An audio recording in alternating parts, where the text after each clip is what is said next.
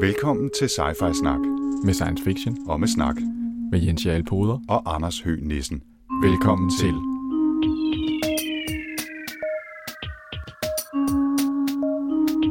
You're traveling to another dimension. A dimension not only of sight and sound, but of mind. A journey into a wondrous land whose boundaries are that of imagination. Your next stop. Sci-Fi Snak. Nå, men lad os kaste ud i det. Lad os gøre det. Velkommen til uh, Sci-Fi Snak. Vi er episode nummer 22. Ja, velkommen til. Det er en episode, der handler om Neil Stephensons seneste opus, Seven Eves, der kom her tidligere i øh, 2015. Ja, og det var en bog, du havde valgt, Anders. Ja, det var det, og øh, det havde jeg gjort af forskellige årsager. Dels så, øh, så har vi jo en, en, en gammel kærlighed til Neil Stephenson og hans værker. Nogle har en mere glødende kærlighed end andre måske.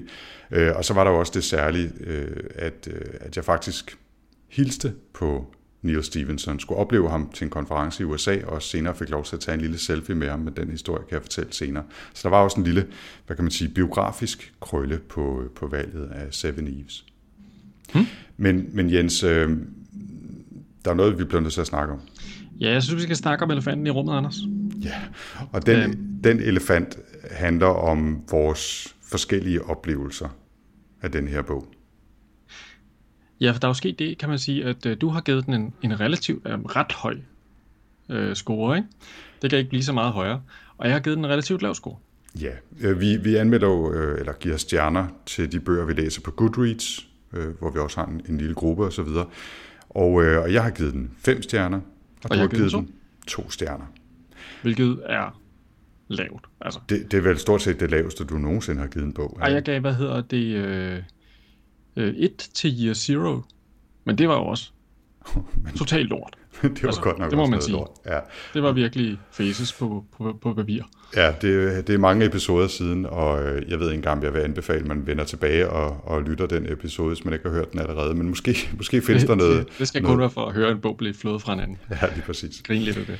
Men, men to stjerner, øh, og jeg har altså givet den fem. Øh, og så er det jo lidt svært med de der stjerner. Måske havde den mere i min optik fortjent en 4,5, ikke? men altså så blev den måske lidt farvet af, at jeg har givet hånd til Neil Stevenson og så videre. Ikke? Øh, Så, så, øh, så det kan være, der kom lidt, lidt ekstra der. Ikke? Men, men der er i hvert fald stor forskel på vores anmeldelse af den her bog. Ja, jeg tænker måske, altså, øh, hvis man skal gå sådan lidt meta på det, så tror jeg måske, at det begynder ligesom at, at, at afsløre sig et spor i lidt forskellige præferencer. For jeg husker også, øh, vi var en lille smule uenige om Blindside for eksempel. Som også var sådan en bog med, og lad os bare sige, det er det, Seven Eves bestemt også, sådan en bog med utrolig mange tekniske detaljer, øh, som, som der bliver brugt ret meget tid på. Øh, ofte på bekostning af udviklingen i historien, synes jeg. Mm. Og, det, og det, er jo det, det er jo en af de ting, jeg synes var enormt svært med øh, Neil Stephensons bog her. Jeg har også før brokket mig om hans, øh, over hans øh, barokcyklus. Øh, det her med, at, at Neil Stephenson han har sådan en måde at skrive på, hvor han siger, øh, Dinah kommer ind ad en dør. Og så tænker man, nå det er spændende, hvad sker der herinde? Men det er ikke det, der skal ske nu i scenen. Det vigtigste nu, det er så at få forklaret døren, hvordan er den bygget? Hvordan er den lavet af nogle forskellige slags kompositmaterialer, som øh, åbner på en helt særlig måde, bla bla bla bla bla. Og det, og det er helt sindssygt, synes jeg. Jeg synes virkelig, virkelig, virkelig, det er svært at komme igennem. Og det synes jeg, selvom jeg synes, at Seven Eves havde en, jo en fantastisk idé, og den kommer vi til at snakke om lige om lidt, så, så blokerer det virkelig for mig det der med, at, at han gør så lidt ud af at, at øh, udvikle sine karakterer, og historien udvikler sig så ufattelig langsomt, og når så en, han endelig skal afslutte historien, så foregår det lige på, på hen over 30 sider, så nå, vi må hellere se at slutte nu, fordi min, som om, at den må ikke være mere end 1000 sider i hvert fald. øh, og så, så, så ender man med sådan en meget abrupt slutning, hvor man, hvor jeg tænker, at han brugte lige så meget tid på slutningen, som han brugte på i del 3 af bogen, og beskrive sådan en eller anden hangglider, som, øh, som øh, en af hovedkarakter, øh, hoved, ho, hovedpersonerne tager på. Øh, og, øh, der er sådan en 20 sider lang øh, beskrivelse af en hangglider, og hvordan øh, øh den ligesom lægger sig fast på huden og gør ting, og bum bum bum. Og vi kommer aldrig til at høre om den hangglider igen. Det er bare for, at vi skal vide alt om den hangglider.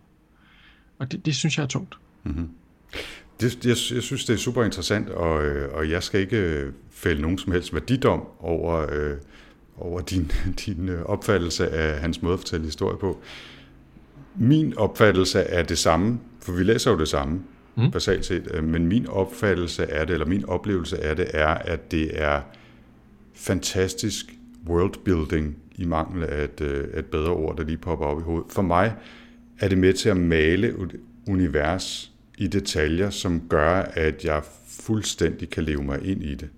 Mm. Øhm, og det er en af grundene til, tror jeg, nu hvor jeg tænker over det, nu hvor du karakteriserer det på den måde, det er en af grundene til, at jeg også altid har haft en stor kærlighed til Stephen King, faktisk.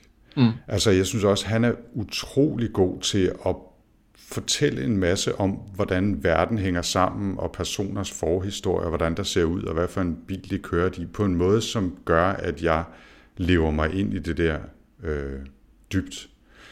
Og, og nu gætter jeg på, at det vil være for hårdt at trække det sådan op, at, at sige, at øh, jeg er interesseret i verden og tekniske detaljer, og du er interesseret i karakterer og historiens udvikling. Fordi det er jo nok en, en, en gråzone eller et spektrum, kan man sige. Ikke? Men her er det i hvert fald blevet pindet ud i en grad åbenbart, så jeg har haft en god oplevelse, og du har haft en tre kedsomlige oplevelse. Jeg tror, for mig, der, der, det der sker, når jeg læser Stevenson nu om dagen, det er, at jeg føler, at han er sådan en, øh, ligesom sådan en, øh, jeg har før brugt Dungeon Master. Øh, der er nogen, øh, altså som spiller rollespil, ikke? der er nogen, som handler om at sige, at vi bygger nu en scene, fordi vi skal fortælle en historie på den. Altså, øh, jeg har også nogle gange hørt nogle af mine venner komme ud fra en musical og sige, men prøv at se, altså kostymerne var så flotte, baggrundstæppet var så fantastisk. Ja, men det var en lorte historie og karaktererne havde samme dybde som en vandpyt. Øh, og, og ja, altså for eksempel, når vi tager, vi har jo lige snakket June med Frank Herbert. Fantastisk bog. Fantastisk worldbuilding. Ufattelig mange detaljer. Men det er ikke sådan, at man tænker, Velkommen til Kaptajn Infodump. Før vi kommer i gang med noget som helst, der skal jeg lige fortælle dig alle mulige detaljer om Ornithopter og hvordan de er bygget, og nu skal du høre, og det er i øvrigt også, og det er fordi, jeg engang har læst noget illustreret videnskab. Det har jeg lige elaboreret lidt på. Det er den følelse, jeg får, når jeg sidder og læser den her bog. Og det er det der... Øhm, og, så, og på samme måde, så tænker jeg, jeg synes jo, at øh, noget af det, dengang øh, han skrev øh, Snow Crash og sådan noget, der var det jo fedt.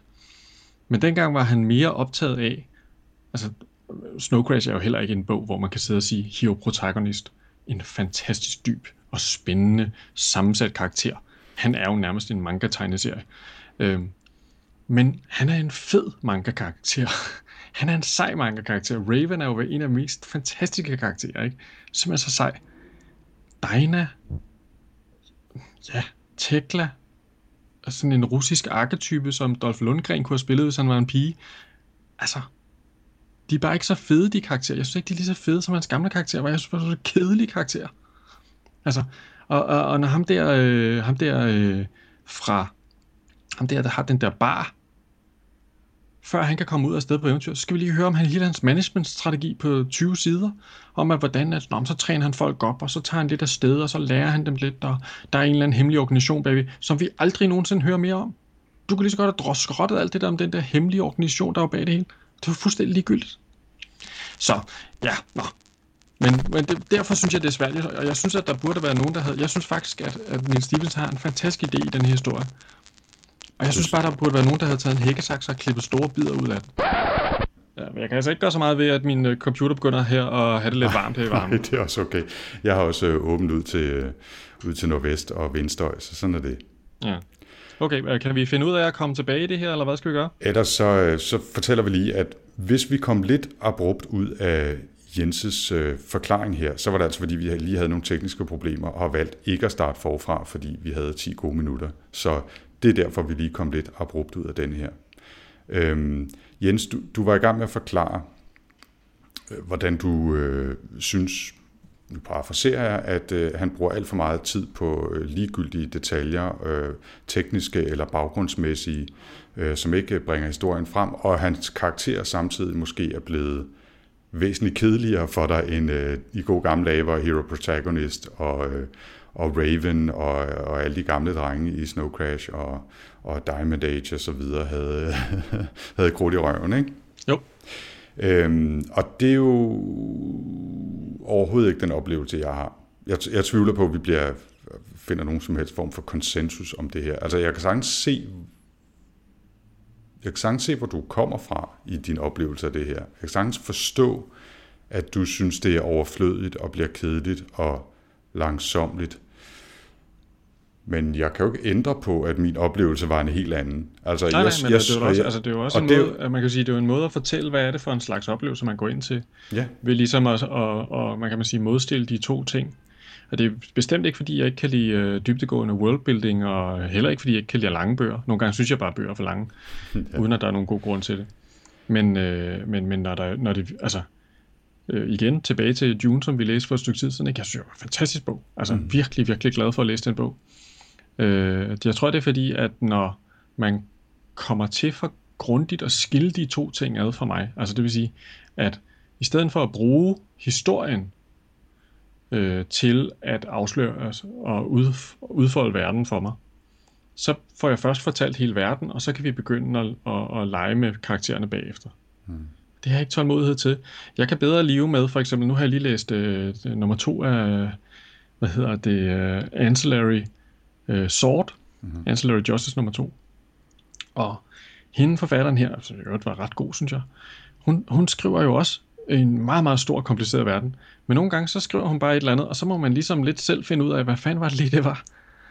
Øh, og så nogle gange, så tager man måske nogle gange fejl, men, men, men så fylder man ligesom lidt selv på også, ikke? Altså det, og det kan også være, altså, og det, og det får man næsten ikke engang mulighed til med, med, med, det, med Neil Stevensons nye måde at skrive på, eller gamle, øh, moderne måde at skrive på, eller hvad man skal kalde det.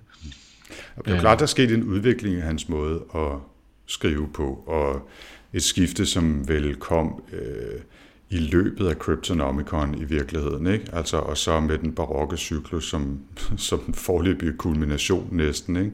eller det er Seven Eve som måske i virkeligheden. Ikke? Øhm, men, men skal, skal vi prøve at, med, med den oprisning af en grundlæggende konflikt, ved jeg ikke, om jeg vil kalde det, en grundlæggende forskel i hvert fald i vores måde at opleve den her bog på. Skal vi så lige hurtigt rise op, hvad det går ud på?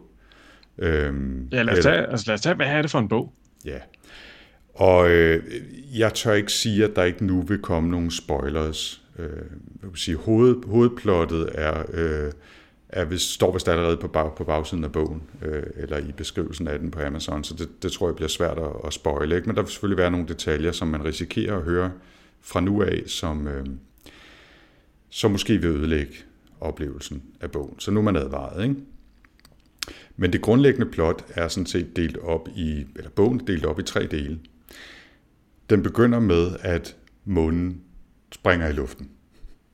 Ja. Det, det er simpelthen det første, der sker, og, øh, og det, det, det kan jo næppe komme bag på nogen så. Ikke? Øhm, og og det, det betyder så, at der kommer en hel masse stumper af sten og jern og alt muligt andet, øh, som, som ryger ud i, øh, i solsystemet, og som det bliver forudsagt vil havle ned over jorden i en sort regn, som fuldstændig vil, vil indhylde planeten i ild og øh, og røg og støv og alt muligt, og vil slå alt liv ihjel. Og det forsøger man så at gøre noget ved, ved at sende en djævelsk masse mennesker og teknologi og ressourcer og øh, DNA-bank og alt muligt andet op på en forstørret og forbedret version af den internationale rumstation. For simpelthen at sikre artens overlevelse. Mm. Og øh, første del følger arbejdet op til den her regn, hard rain, og øh, anden del følger livet og øh, beslutningerne og dramaet på rumstationen efter og under og efter den her hard rain slår, slår befolkningen på jorden ihjel. Og deres forsøg på at overleve og lave en eller anden strategi for, hvordan de skal få menneskeheden til at overleve. Og tredje del følger så verden 5.000 år ude i fremtiden. Og hvad det er for en øh, ved hvad det er for en verden og et univers, der er blevet skabt af de mennesker, der blev sendt op på rumstationen. Altså hvordan arten Homo sapiens har overlevet og udviklet sig øh, i de 5.000 mm. år. Og vi følger så nogle nye karakterer øh, der 5.000 år ude i fremtiden, som også er på en slags mission. Mm. Så det er sådan de tre overordnede dele i bogen. det man kan sige er, er, er super spændende, altså det, det, det der er fedt i starten, ikke? Synes jeg, i af bogen, det er jo den her måde, altså det som Stevenson gør, synes jeg rigtig godt i den her bog, det er det her med at sætte det her, altså få den her idé om, at månen eksploderer, mens jeg har gået og læst den her bog, eller de perioder, hvor jeg, så nogle gange, når jeg kigger op på månen, siger åh, den er der endnu. altså, den der idé om, og det er jo nærmest noget af det der, det eneste, der ikke bliver forklaret, det er, hvordan kan det være, at denne her måne springer i luften? For det har han ikke nogen god forklaring på. Hvordan. Han har bare sagt, hvad, hvad, hvad, hvis der vil, hvad hvis månen sprang i luften, hvad ville der så ske, og hvordan ville det være? Øh, og, og har den her idé om, at så, så bryder månen ned i mindre og mindre fragmenter, der til sidst så styrter ned over jorden i den her hard rain.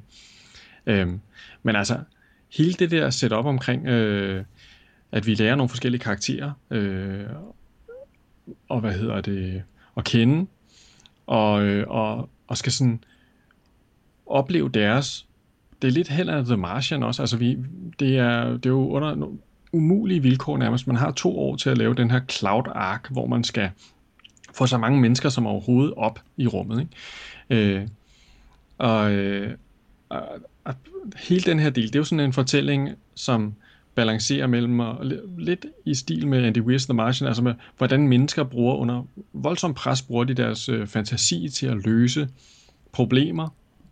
Øh, med robotter, og, øh, og de laver alle mulige mere, mere eller mere sindssyge øh, missioner efter kometer, og, øh, og der er jo ufattelig meget heldemod, og, og folk, øh, folk bliver virkelig udsat for ekstreme ting i den her sindssyge situation, hvor at, at det, for alt i verden gælder det om, at, hvad hedder det, øh, at få øh, arten til at overleve. Ja, man har jo virkelig ryggen mod muren, må man sige, ikke? Og det er jo, det er jo altså i starten, så, så ved man det ikke rigtigt. Nå, men det er sådan lidt, nå ja, whatever, sådan noget. Så har mere øh, Dupe, tror jeg, hedder hoved, mm. en af hovedkaraktererne, mm. sådan en slags national videnskabs Neil deGrasse øh, Tyson. specialist. Han er egentlig øh, sådan lidt øh, sådan en, øh, en tv-personlighed, der render rundt når der sker et eller andet videnskabeligt, så er det ham, der ligesom formidler det på tv. Øh, og han, hvad hedder det, øh, han, øh, hvad hedder det, øh, han er til synligheden også en utrolig god videnskabsmand på samme tid, som han også er en god formidler. Så det er ham, der lykkes at regne ud med den her model, at der vil ske det her hard rain, hvor at jorden i 5-10.000 år bagefter vil være fuldstændig ubeboelig. Um, hvad er der ellers er karakter? Ellers er det jo meget sådan nogle, øh, det er jo meget sådan nogle øh, videnskabskarakteren. Det er typisk videnskabspersonerne, der er heltene, kan man sige, i den her øh, Dina, som er sådan en robotpige, som hvis far øh, er, er sådan en mine, øh, sådan en grizzled minebygger fra Alaska, som morser op til hende, øh, med sådan nogle shortcoats, som også bliver introduceret og brugt lang tid på at forklare, ikke bliver brugt til noget som helst.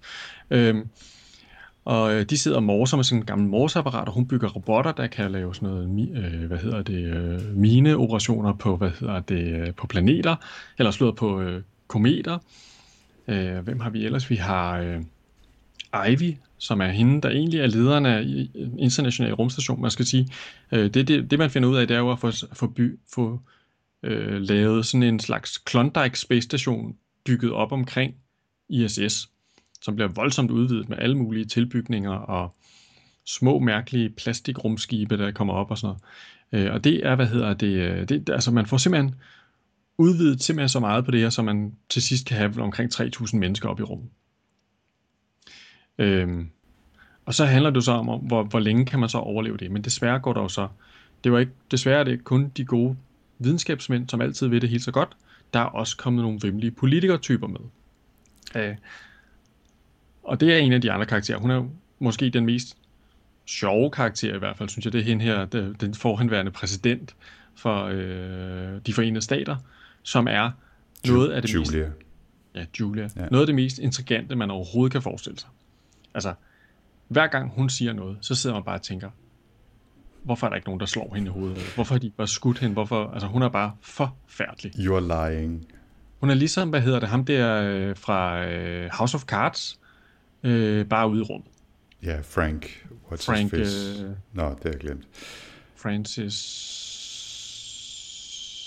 Det er også Lige meget. Frank. Ja, det er rigtigt. Og hun, øh, altså, det var jo faktisk slet ikke meningen, hun skulle have været med op på rumstationen, eller den her Cloud Ark. Øh, fordi det var meningen, at dem, der var deroppe, de skulle ligesom være fri for jordens politiske systemer, og, og ligesom danne deres eget øh, univers, deres eget verden, deres eget system. Men det lykkedes hende alligevel at få manipuleret det, sådan at hun kommer med op. Og så går hun straks i gang med at trække i tråde og skabe klikker og manipulere alle dem, der er tilbage. Øh, og det, mm. det, går jo det går jo frygtelig galt. Ikke? Øhm, men, og så følger vi jo så, øh, ja, vi følger, hvad der sker der, og, og hvordan de til sidst får etableret en, en, en lidt mere langvarig base. Og så vender vi jo tilbage, som, som jeg nævnte, 5.000 år efter, til, og lige nu så kan jeg overhovedet ikke huske, hvad hun hedder, hende man følger der. Hun hedder Kat 2, men det er også fordi, det er at man rigtigt. når kun lige at få hendes navn, og så er der 20 sider, der forklarer om den her Ah, too easy, too easy. Øhm, men man følger primært hende, og så, øhm, og så hendes Mary Band of Brothers, som hun bliver slået sammen med, ikke? og som, som skal ud på en mission. Og øh, jeg, jeg ved ikke, om vi skal gå i detaljer med, hvad det er for en verden, der bliver beskrevet. De utrolig mange detaljer, der åbenbart er om en verden, der, der eksisterer 5.000 år fra nu, og som er blevet bygget øh, af mennesker, som hvad kan man sige, er opstået. De, de, må, de genterformer jo, hvad hedder det, jorden, og samtidig med, at de får bygget nogle kæmpestore rumstationer, de bor på ude i. Ja, det er jo der, de er startet. De er jo startet på rumstationerne, så er de gradvist gået i gang med at tage jorden i brug igen, så at sige, efterhånden som den, den hårde regn er stoppet, og livet så småt er, er begyndt at, at opstå igen. Ikke? Ja. Øh, og det interessante ved, ved mennesket, som man nærmest ikke kan kalde homo sapiens længere, her 5.000 år ude i fremtiden, det er jo, at de er de nærmest har, har dannet øh, syv raser på baggrund af de syv kvinder, de syv Evaer, The Seven Eves, som endte med at være de overlevende efter, øh, efter Cloud-arkens øh, strabasser ude i rummet.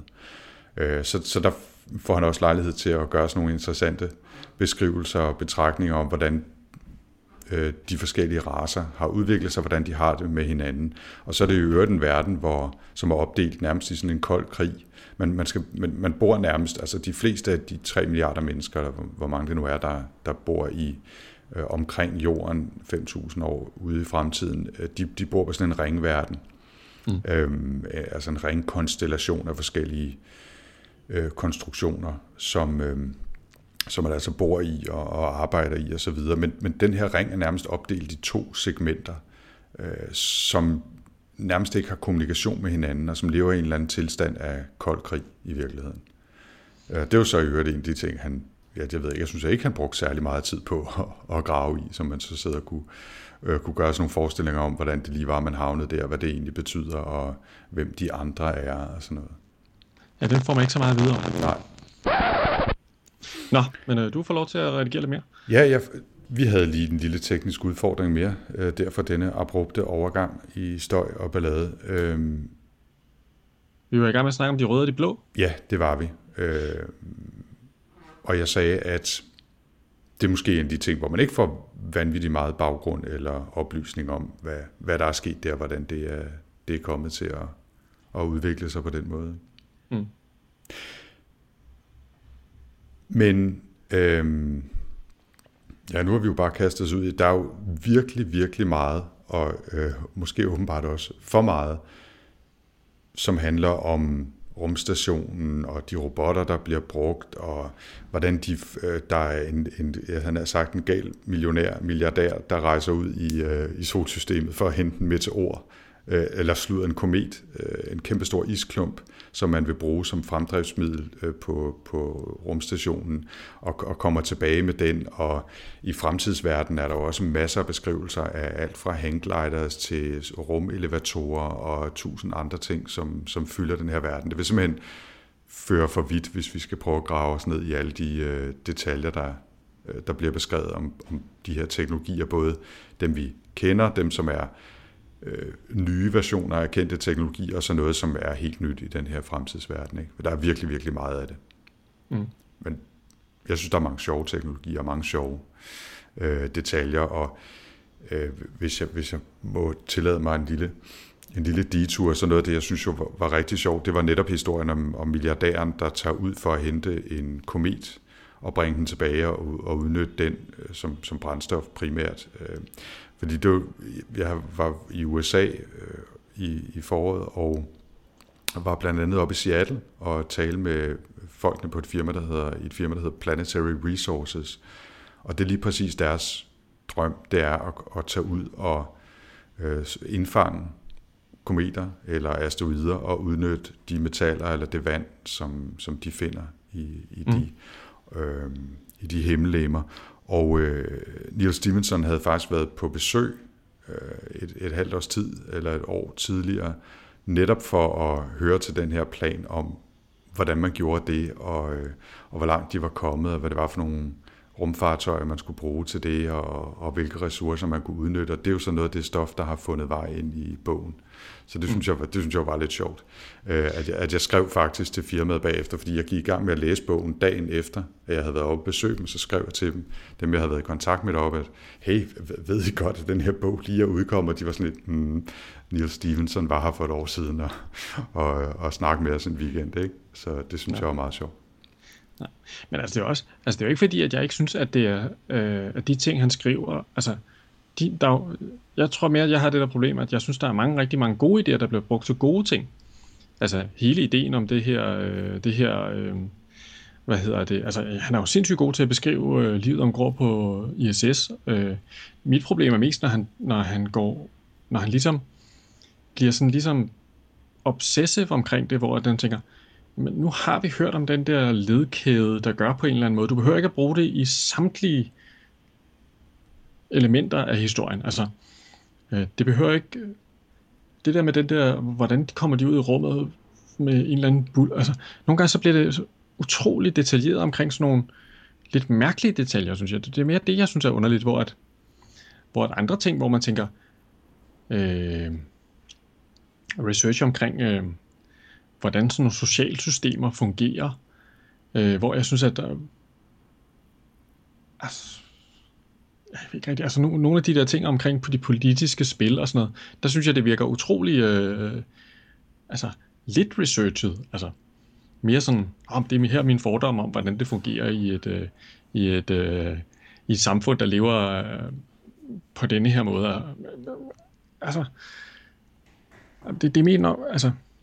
Øh, det, jeg, jeg tror, at øh, jeg kan sagtens, altså jeg kan sagtens følge det, øh, og jeg kan sagtens, jeg tror også, jeg vil, jeg vil være enig i i virkeligheden, at det nok altid har været et Neil Stevenson karakteristikum, at han bruger meget tid på, lad os kalde det worldbuilding, eller sære tekniske detaljer, eller små digressioner om alt muligt. Altså et af mine yndlingseksempler er jo, at han bruger et halvt kapitel på at fortælle, hvordan en af hovedpersonerne spiser Captain Crunch morgenmad i Kryptonomicon. Øhm, hvilket jo ikke har noget med noget at gøre, men, men, men han, han beskriver det på en måde, så jeg synes, det er underholdende, og det er noget af den måde, jeg synes, der er, der er sjovt at skrive på, men hans person, men personer eller karakterer eller de, de sociale mekanismer har måske altid haft en grad af karikatur, mm. måske, øh, hvad kan man sige, dybdeløshed eller fladhed, hvis man skal være negativ. Ikke? Øh, det, det, det, tror jeg måske godt, jeg kan være med på. Øhm, jeg tror bare, forskellen er, at jeg synes, at det er underholdende og fedt. at, Jamen, det er jo også, altså, i at han fortæller sin historie på den måde. Ikke? Det, men jeg synes jo det er også det, altså, det, det er nok fordi, nu, øh, scenen med Captain Crunch fortæller jo rigtig meget om den karakter, der spiser Captain Crunch på den her relativt sære måde. men, øh, men det kunne man, man kunne godt have sagt, i stedet for at bruge øh, fire sider på at beskrive, hvordan det sker, så kunne man godt skrive, Randy insisterede på, at hans mælk skulle være iskold, og at øh, Captain Crunch øh, ikke måtte blive blød, når han spiste det. Altså, mm. det kunne man sagtens have gjort, ikke? Øh, og så, så havde man ligesom forstået det. Mm.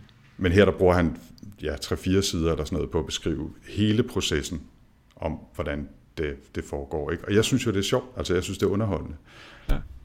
Nå, men jeg synes jo, det er spændende, det der, når han bruger for eksempel, når han snakker om russisk teknologi versus, øh, øh, versus amerikansk teknologi, og hvordan de her, altså russisk er jo sådan lidt mere heroisk i det, ikke? de er sådan lidt, ah, det går den, så går den, og hvis vi mister nogle menneskeliv, så går det nok.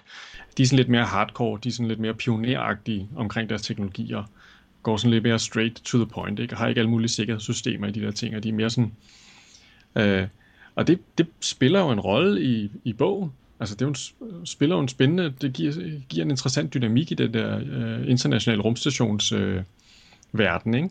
Øh, og gør jo, at det, i virkeligheden kommer russerne til at spille en kæmpe rolle på et tidspunkt, hvor at amerikanerne er sådan lidt mere, altså russerne de rykker bare ikke, at the drop of a hat, så kører de bare. Øh, og der bliver det brugt til noget, ikke? Øh, hvor at, øh, hvor at der, det, det, det, altså det, det synes jeg fungerer enormt godt. Jeg synes, at det, det er kun når det, altså det er der, hvor at vi bruger for lang tid på noget, som egentlig ikke rigtig fortæller noget om de personer, der er med i historien. Det, det, det, det synes jeg er svært. Øhm, det er ikke så vigtigt for mig, at den der bullwhip-måde at transportere en, en rumkapsel på lige fungerer på denne her måde, og så når det, og så bøjer den, og så når det lige 2000 km i timen, og så gør det. Altså, det er ikke så vigtigt. Fordi det siger ikke noget som helst om de karakterer, der er med i... Det siger ikke noget om det. Det fortæller, at det bruger... Det gør ikke verden rigere for mig. Men det, øh, men, det, for, men det sjove er, at, at det gør den for mig. Ja. Altså det er med til at gøre verden rigere for mig. Ja. Så, øh, men altså det er jo bare sjovt, at vi har de forskellige oplevelser. Ikke? Øhm, men, og, og man kan jo sagtens opleve, eller hvad hedder det, nyde forskellige typer af litteratur på forskellige tidspunkter. Og som du siger, så har vi måske også været rundt i den, i den øh, forskellige oplevelse. Ikke? Men, jeg synes, mm. men, men jeg er glad for, at du, det var dig, der foreslog, at, at vi simpelthen lagde ud med at, at takle den elefant i rummet og sige, at uh, vi har haft en ret forskellig oplevelse af det, fordi det giver også en, hvis jeg lige må være med i et øjeblik, det giver en anden indgang til at tale om en bog, end, end det vi ofte gør, hvor vi sådan lidt har startet slavisk med et referat, og så talt lidt om, hvad er det for noget teknologi, der bliver brugt i, i bøgerne, og, og så videre, så videre. Ikke? Så jeg synes faktisk, det er meget sjovt. Øhm, det minder mig en lille smule om at jeg her hen over sommeren også har læst den tredje bog i trilogien om Nexus, uh, Ramos Nams uh, bog om, om de her nanoimplants i hjernen. Vi, vi talte om etteren for, for mm. nogle episoder siden, og jeg ved, du har også læst toeren. Har du også læst treeren? Ja, den, blev, den tog jeg, øh, jeg tror jeg havde forkøbt den, så jeg kunne få den så snart den var der. Ja, det, det tror jeg faktisk også, jeg havde gjort. Øhm, og den havde jeg, den havde jeg, jeg ved ikke om det er en parallel oplevelse til den, du har haft med Seven Eves, men min oplevelse af den var i hvert fald, at, at den var 200 sider for lang, og der simpelthen, altså det var som om, at, at plottet bare kørte i sådan en fjederbevægelse. Altså i stedet for at, at få sådan en, en, en ark, hvor man, hvor man starter med et anslag, og så kører man over point of no return, og så kommer der en udfasning, så er det som om, at på den der ark, der skulle vi igennem øh, 13 sådan krøllebevægelser, hvor man ligesom fik fortalt den samme konflikt bare igen og igen og igen med nye detaljer og nye variationer og så videre, før vi ligesom kunne komme frem til slutningen. Ikke? Mm. Øh, og, og der sad jeg sådan, jamen, skær dog 200 sider væk og 40 procent af de der krøller, så havde det været en, en tight opfølger, en tight tredje bog i trilogien, fordi det grundlæggende plot er interessant, og karaktererne er fine. Men det var også bare, bare der, der gik sådan et Harry Potter i den, ikke? Altså, det var som om, han var blevet betalt per ord i den sidste bog, ikke? Var min oplevelse. Mm, men altså, det, det er sådan, at nogle gange man godt kan få den der fornemmelse af, at når folk de bliver, virkelig bliver etableret som forfattere, det, de sådan er, er godt på vej, så er det som om, at øh, de, de, de får mindre hårdt modspil for deres, deres mm. forlag eller sådan noget. Altså, jeg synes nogle gange, altså nogle forfatterskaber der, så, så udvikler de sig på en uh, ikke god måde. Ja.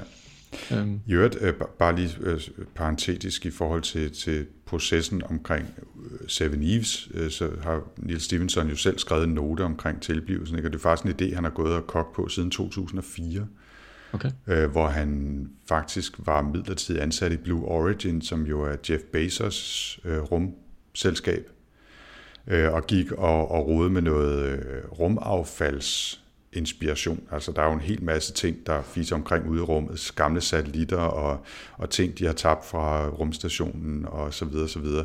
Og, og noget af det skvatter ned på jorden og, og brænder op i atmosfæren. Andre øh, ting rejser rundt stadigvæk derude, er faktisk en risiko, altså en reel risiko for andre satellitter og rumstationer og så videre. Ikke? Øhm, og den havde han gået og kogt på i lang tid, indtil han så i 2013 besluttede sig for, at nu der dukkede en historie op om, at nu var det nu, ikke?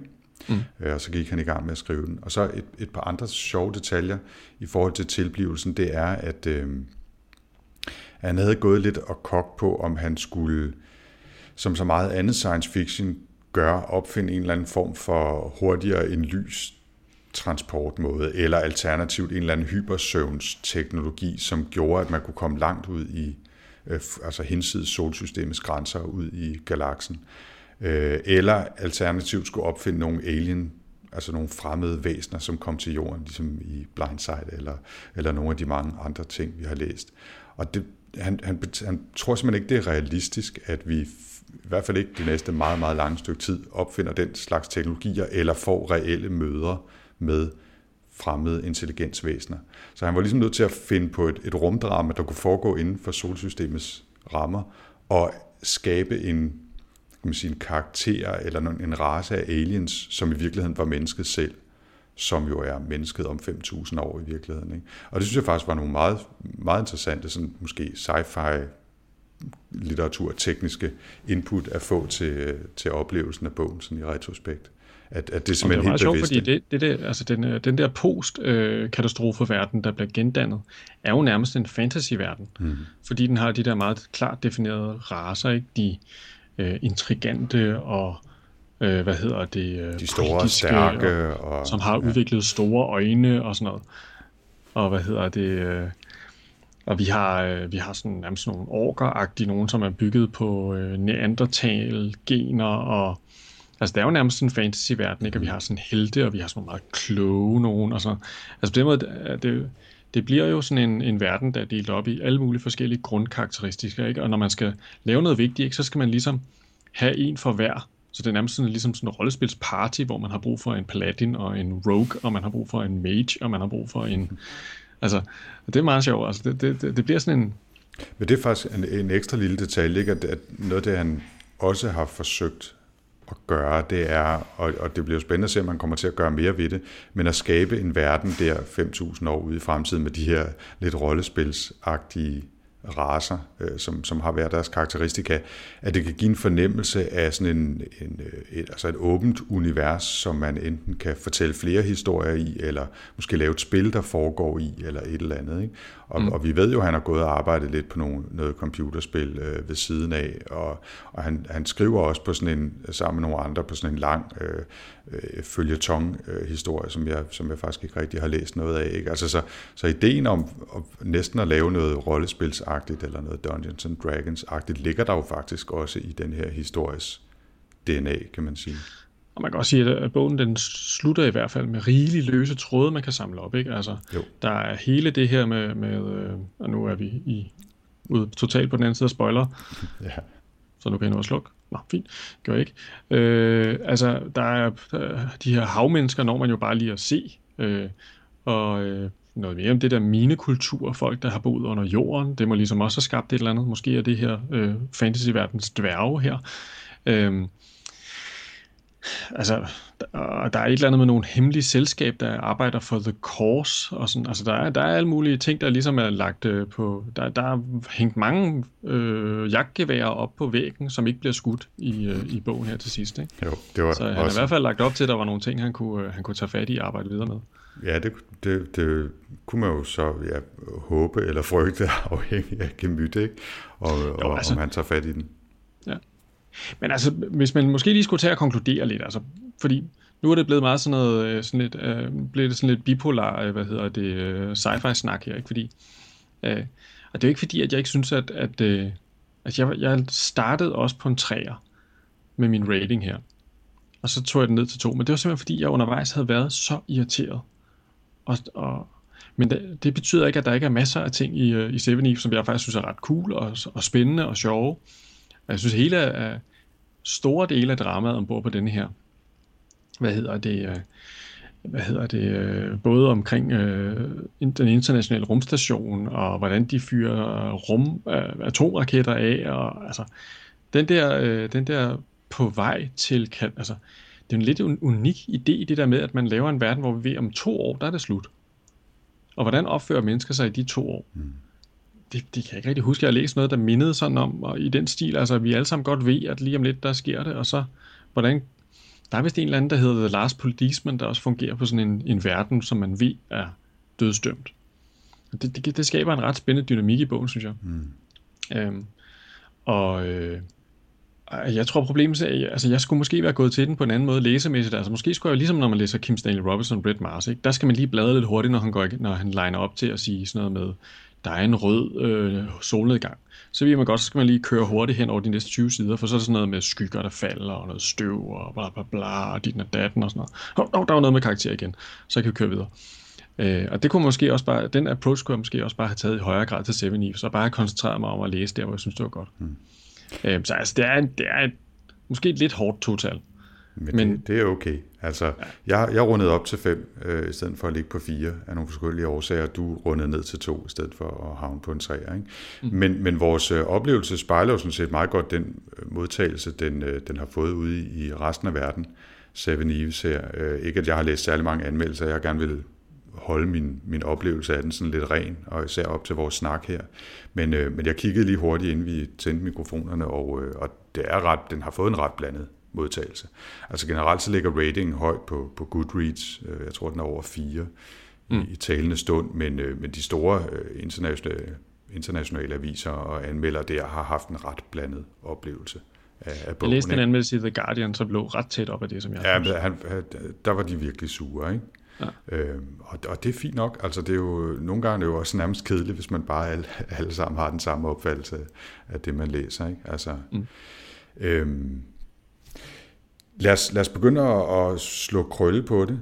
Må jeg have lov yes. til, før vi hører, hvad vi skal læse til næste gang, at komme med en enkelt lille anbefaling fra, ja, fra sådan lidt sci-fi land -agtigt. Nu har jeg lige nævnt øh, Rames Nams sidste bog i, i trilogien, og hvis man har taget de første to bøger i Nexus, så skal man også lige læse den sidste her. Ikke?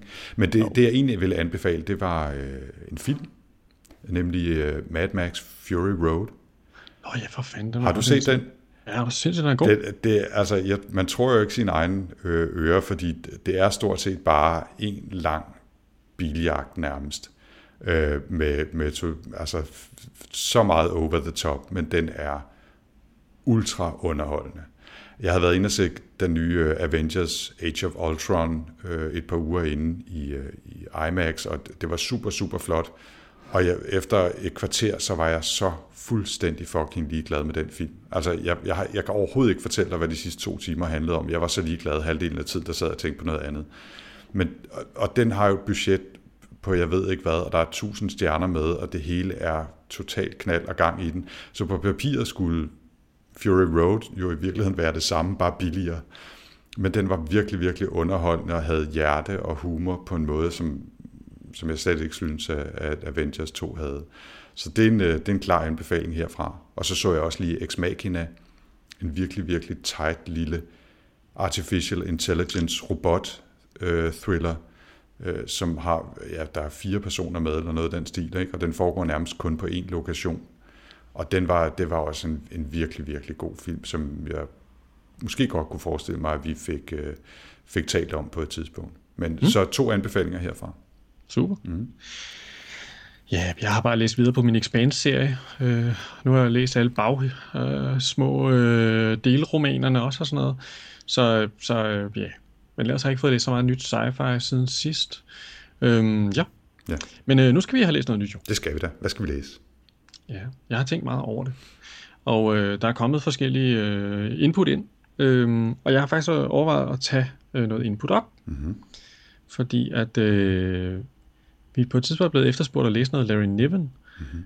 Øh, og jeg kan huske, at jeg engang, og, og nu sidste gang synes jeg, det var ret sjovt at læse en bog, som jeg kan huske, at jeg havde læst som teenager, og så læste den igen som voksen, nemlig Dune.